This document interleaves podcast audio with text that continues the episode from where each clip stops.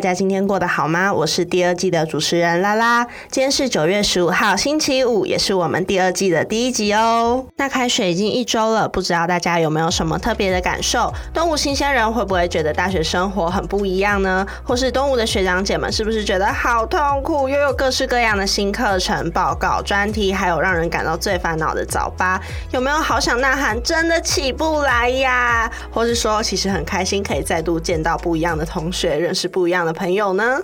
不过呢，我倒是觉得让我感到最痛苦的是早上来学校的路都在塞车耶，真的很塞，卡在车阵中很痛苦。然后太阳又很大，如果是骑车的同学们，真的是要注意安全哦。这几天在路上都看到好几起的车祸，千万要注意呀。好啦，那我们先回归正题。那在第二季呢，我们有重磅邀请到不一样的嘉宾，以完全不同的形式展开第二季，所以大家真的要订阅才能收到第一手的上架资讯哦。哦，那今天的主要内容是在台北广播电台录制的哦，在此也非常感谢台北广播电台的授权。那第一集的内容是不想被成绩定义的乔颖，从小到大，在每个教育阶段的我们，无可避免都会遇到各项科目的评分。那这些数字又分别代表什么呢？又影响着我们什么？让我们继续听下去吧。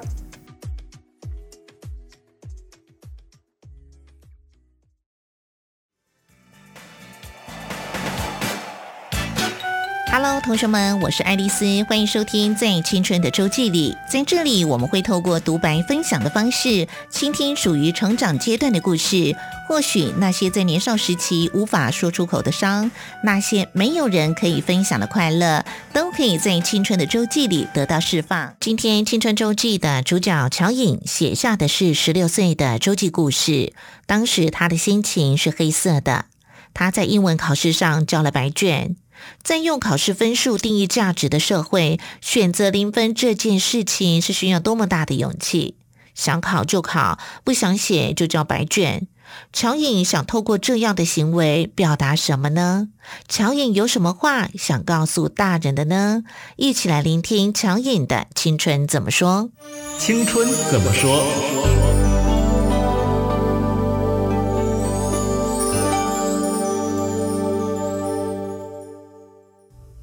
是乔颖，已经从大学毕业一年了，然后现在有在工作。那从事的行业跟之前大学毕业的科系基本上不是完全相关。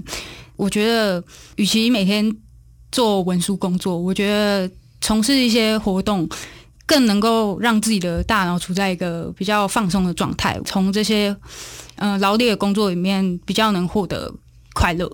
是欢迎乔颖，乔颖在今天的周记当中提到了你的心情颜色是黑色的哦。嗯，你在英文考试上你交了白卷，对。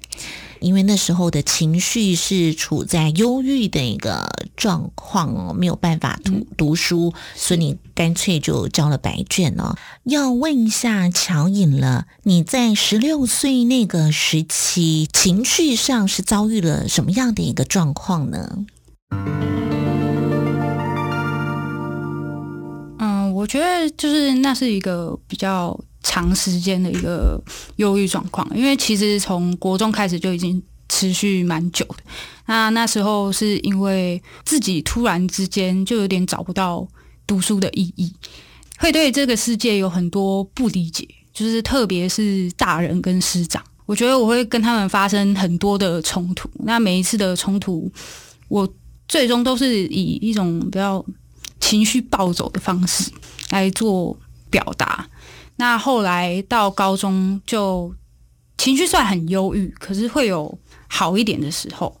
那从那个时候开始，我就会用成绩呈现另外一种展现自己情绪的方式。例如说，我心情不好的时候，可能就会交白卷；那我心情好的时候，我又可以考到一百分、九十几分，然后在班上并列前茅这样子。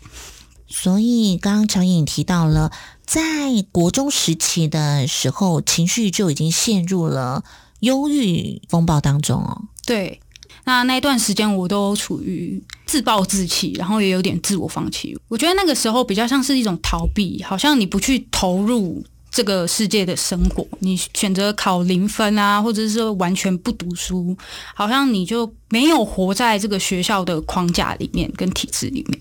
甚至乔颖，你对于这个体制的抗议吗？还是对大人的抗议啊？我觉得那个时候会比较像是我会去想，为什么成绩会是在学校里面唯一的价值？然后，可是我明明就不快乐，可是为什么没有人在意我并不快乐？大家看到的都是成绩反映出来，然后他就觉得说：“哎，你明明有能力，为什么你不读书、不这样、不那样？”我就觉得好烦哦。那明明不是我现在唯一在意的事情，我在意的是我现在为什么快乐不起来？可是大家在乎的都只有我的成绩怎么了？乔颖那种好像有点像是我活在别人的控制当中，在这个体制之下，对不对？不管是制度还是呃，在大人的一个期待当中，那对乔颖来说的话，唯一我自己能够掌握在自己手中的是那个分数的概念，是不是？对，因为我可以通过成绩这件事情去表达我自己的情绪。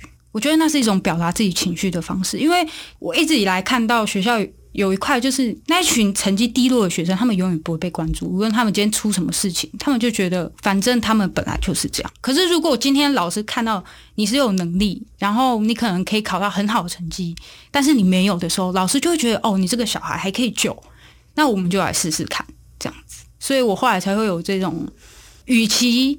我考不上不下，我就用极端的方式来展现自己的成绩。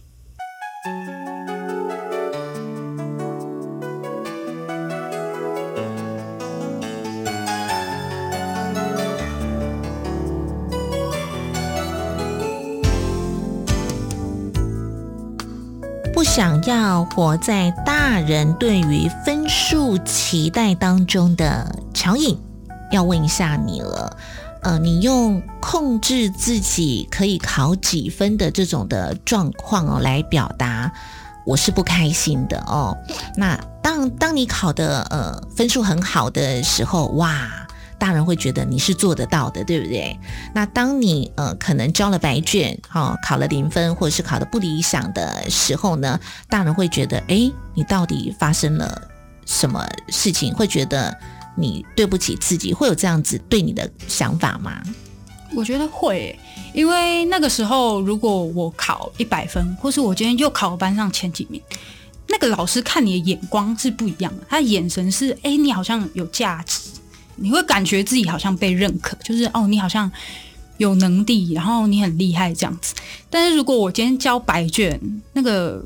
老师们的反应是非常剧烈。他说：“哎，你看你今天怎么又交白卷？你怎么又这样？你是不是又任性又在发脾气？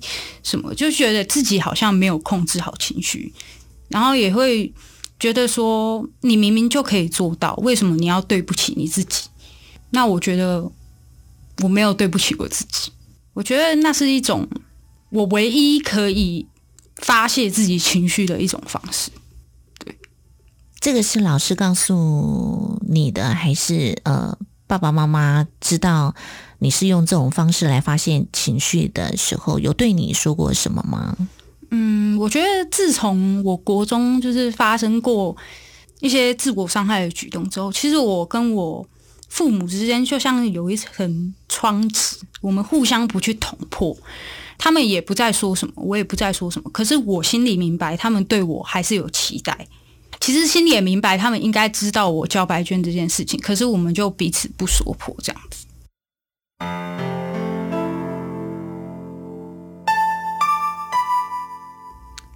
所以乔颖要再回头谈的就是国中的时候就发现了你在情绪上面已经陷入了情绪风暴，所以你有忧郁的状况。对那你刚刚提到了，你还有做出自我伤害的行为，对，你会怎么对待自己啊？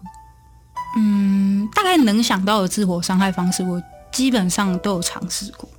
那有几次是真的走到已经快要结束这个生命的这种举动，所以我觉得那算是比较激烈的一种方式。所以后来我爸妈就变得跟我关系就像是。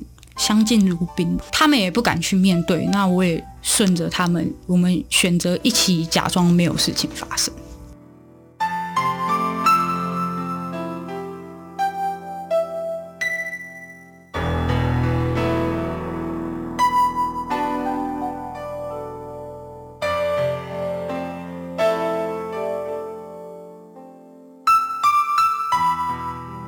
乔颖那个国中时期的忧郁状况是什么压力造成的？可以谈吗？嗯，可以。我觉得国中那个时候，大概就是从我成绩最好的时候开始有忧郁的状况。那个状况其实来的非常快。我记得那个时候我刚考到全校大概七八百个人吧，我考到百名以内。就其实那是一个非常好的成绩，可是我记得我那时候回家的时候，我妈只是说了一句：“啊，你这个成绩考上第一志愿还是很危险。”然后我就觉得我已经非常努力，可是我永远达不到他们想要标准。然后同时，我觉得我自己在家庭跟学校之间其实都有一些状况，但是我属于比较那种压抑型的人，我不太会说出口，我也不会跟别人讲，那我自己默默承受。那直到有一天爆发的时候，我的成绩就开始一路直线下滑，就滑到最后就是那种已经倒数，然后我就觉得无所谓，就比较像是我就已经逃离这个世界，我逃离学校，只要好像我不投入，我不读书，不上课，不考试，好像我就真的不在这个学校里面，我就已经完全逃离了这个世界，逃离那些压力源。所以乔颖。才提到了你自我放弃，对，我就完全放弃那些成绩啊，然后蛮长一段时间我去学校，其实我没有在教室上课，我就躲在辅导室里面，然后我就选择不去面对那些事情。你的引爆点是什么？就是你考了学校百名以内，结果妈妈告诉你的是，你这样子上第一志愿。还很危险，这个是引爆点吗？我觉得很多事情都可以成为一个引爆点。我觉得那是一个累积，就是我遇到了好多好多生命的重大事件。例如说，我可能在学校过得不是很好，可能同才之间有一些言语上面的攻击，或是我曾经在小学五六年级的时候，很长一段时间我在补习班，就是跟师长之间。我们有一场很长的互相的冲突，好像成绩是最重要的，那些事情好像都不重要，所以我一直没有去处理，它变成是一种累积，到最后一个点，它就爆发。那个爆发的时候，你做了什么？我在学校就开始会有一些。比较低落的语言，会透露出一些我想要伤害自己啊，或是我就直接展现在行为上面。例如说，我就可能会蹲在高楼啊，是蛮长一段时间，我其实身上是带着刀子去上课，因为我觉得我必须要武装我自己。那个刀子是保护自己。对，你觉得有人会伤害你？我觉得那是一种安全感。我找不到一个我觉得安全的地方，因为我觉得，嗯，这个世界好像充满不安全感，然后我找不到一个能够接纳我的地方。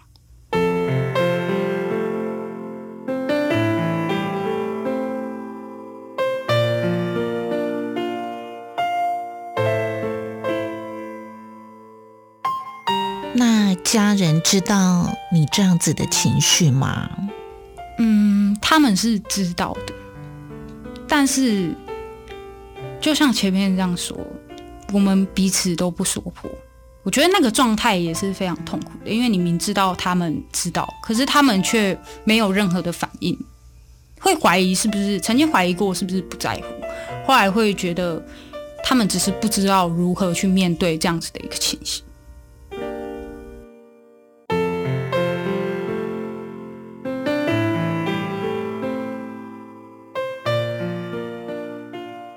所以，乔颖，你国中就开始看医生吗？没有，没有，没有。那你怎么知道我就是属于忧郁了？其实学校劝过蛮多次的，但是我父母不让我去就医，那我就是一直长期在学校的辅导是智商这样。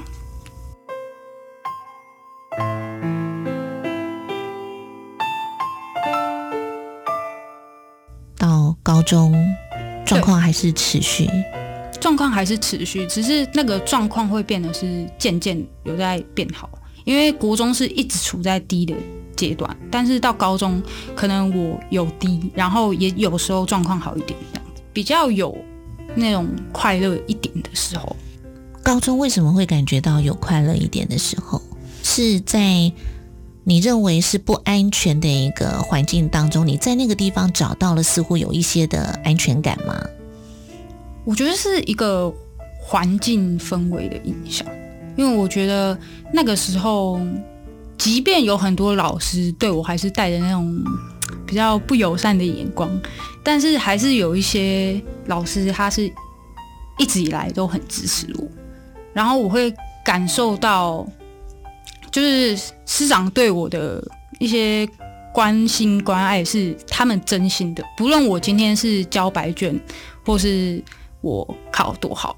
我感觉他好像就是一直在鼓励我，他不会说什么“哎，你就是今天考零分，然后怎样怎样”之类。我觉得他到后来，他就是比较接纳我，他就是会说：“哎，你今天还好吗？”我觉得那就是比较像是他不只关心我的成绩，他关心的是我这个人。所以乔颖，我们可以说，在呃从以前开始，在你身边的人，或者在学校当中的老师也好，就是。当你可能情绪有一些状况的时候，他们没有去关照到你的一个情绪，他们只看到的就是你的分数考得好还是不好。当你好的时候，我就认为你是一个呃好学生；当你考得不好的时候呢，我就认为你是不好的。你跟老师之间的冲突都是因为分数的一个关系吗？我觉得有些冲突。的确是，但是也有些冲突，就是因为我真的情绪不太稳定，我就会跟老师有很多言语上面的纷争。哦，我本来以为说是因为都是因为呃分数这件事情让你跟老师之间有冲突，不只是这样子。对。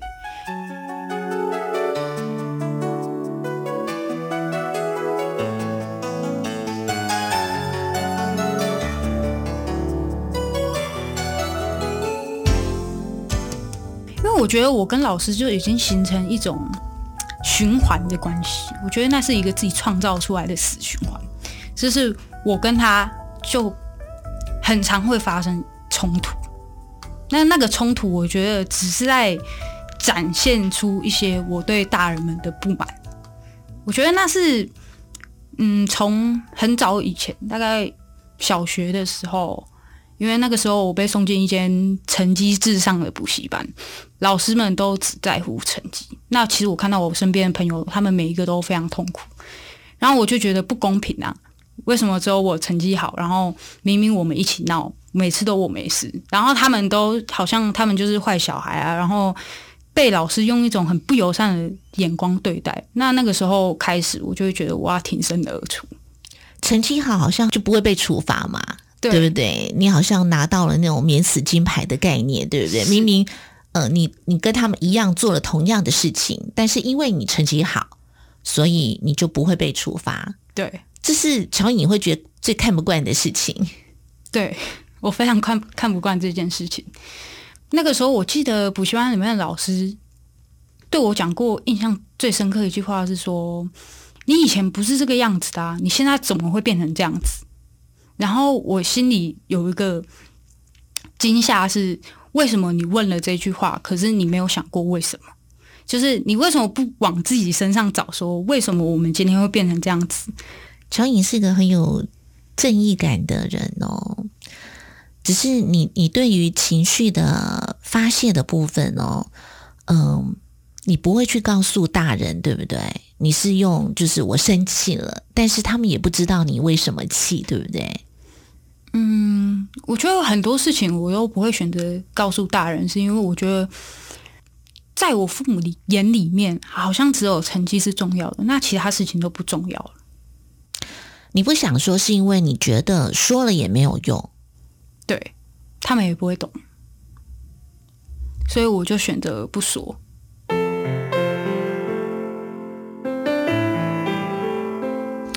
嗯，对乔颖来说，就是嗯，不想要被分数绑架，不想要被分数来定义自己的价值，但是你的心情也没有被关照到。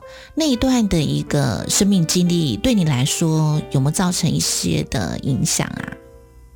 嗯，我觉得那一段时间就是会变成我生命里面无可磨灭的一段，它影响是非常深刻的，就很像你的人生有一整大段被割裂嘛，就好像那一段时间自己处在一个非常忧郁的低谷里面，然后发生了很多事情，可是这些事情好像我只能自己承受或埋在心里面这样子，那导致说我后来其实情绪每次不稳定的时候，想到的都是那一段过去，而且还有不好的想法，对，做出自我伤害的行为。是。哎，那段时间，你唯一可以让自己情绪疏解的，就是到辅导室自伤吗？你怎么走过的？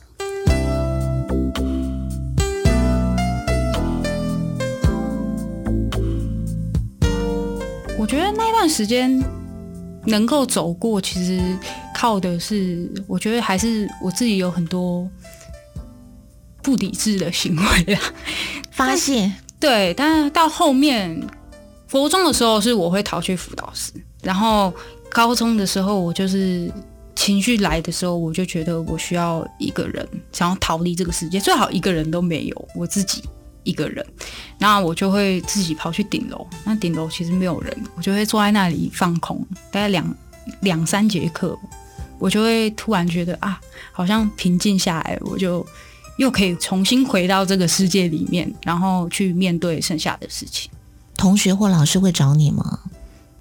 如果我消失太久的话，就会；但是如果嗯时间不长的话，就基本上大家有一个默契在。他们知道你去放空了。对，有时候上课上到一半，我就会举手说我要去厕所，但其实我没有去厕所，我就从这个厕所晃到那一个厕所，这样不会被教官抓。就是教官知道你在去厕所的路上，但其实我是从这个厕所跳到那一个厕所，整个学校的厕所都被我走了一遍之后，就差不多也就那节课也就过。那你在忧郁状况的时候，刚刚提到了，就是家人并没有让你去做治疗，对不对？你都在自伤。你后来有透过一些的治疗吗？嗯，有。就是在大学的时候，除了稳稳定的智商，到后期我也有看医生服药，然后服药之后，我就觉得哇，我的世界怎么开阔，真的就好像你以前很多事情你会觉得好黑暗，我今天起床我就是都不想动，然后好像情绪很难去调节，就我现在很生气我就很生气，然后很难过我就超难过的，我的情绪没有一个很平衡的基准点，但自从服药之后，我就觉得。比较多时间，我的心情处在一个平稳的状态，然后我面对事情就可以用更理性的方式去看待，不会有这么多比较脱序的行为。哎，乔颖，就是爸爸妈妈，嗯，不让你去可能就医，因为他们可能，我觉得或许他们也是在逃避吧，不觉得你生病了哦。那你也没有自己要求说我要。就医，我要看医生。你自己那时候也没有这样子的想法，嗯，因为那个时候我觉得，既然老师都已经打电话打无数通，是那种常常打、常常打，就说：“哎，你要带你女儿去看医生啊，她可能出了一些什么问题。”但是我父母都好像假装没有这回事发生。那我就觉得，那老师讲都没有用。那如果我去讲，他们也不会听。而且我就捅破这层纸，好像我们就没办法再继续假装没事活活在一起这样子。然后我也觉得，我就捅破他们那个假想，好像我女儿还是好的，然后他还很很棒啊，什么还是正常的。但我觉得捅破那层窗子，我不知道我父母还活不活得下去，所以我就觉得，我就干脆继续维持这样子，只要我还活着，那就好了，这样子。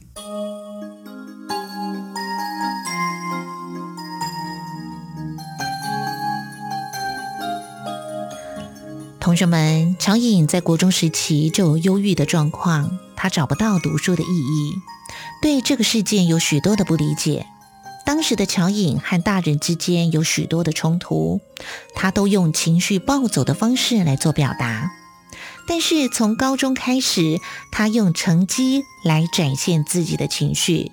他可以考得很好，也可以交白卷考零分。他不懂为什么成绩是学校唯一的价值，可是为什么没有人在意？他并不快乐。自从国中发生过自我伤害的事情之后，乔颖和父母之间就像有一层的窗纸，互相的不捅破。他们不再说什么，而乔颖呢，也不说了。但是乔颖心里明白，父母对他还是有期待的。乔颖说：“如果捅破了那层的窗纸，他不晓得父母还能不能活得下去。”就干脆维持着，只要他活着，那就好了。听到乔颖这么说，我觉得这是乔颖对父母的贴心。而乔颖一直到大学时期才开始关照自己心理生病这件事情，他去咨商，也去看医生吃药。乔颖为什么愿意去看医生？而透过心理咨商和看医生、吃药这件事情，对乔颖来说，生命有哪些重要的影响？青少年要如何觉察自己心理情绪的变化？而当孩子活在用分数定义好坏的价值里，对孩子的成长会有哪些影响呢？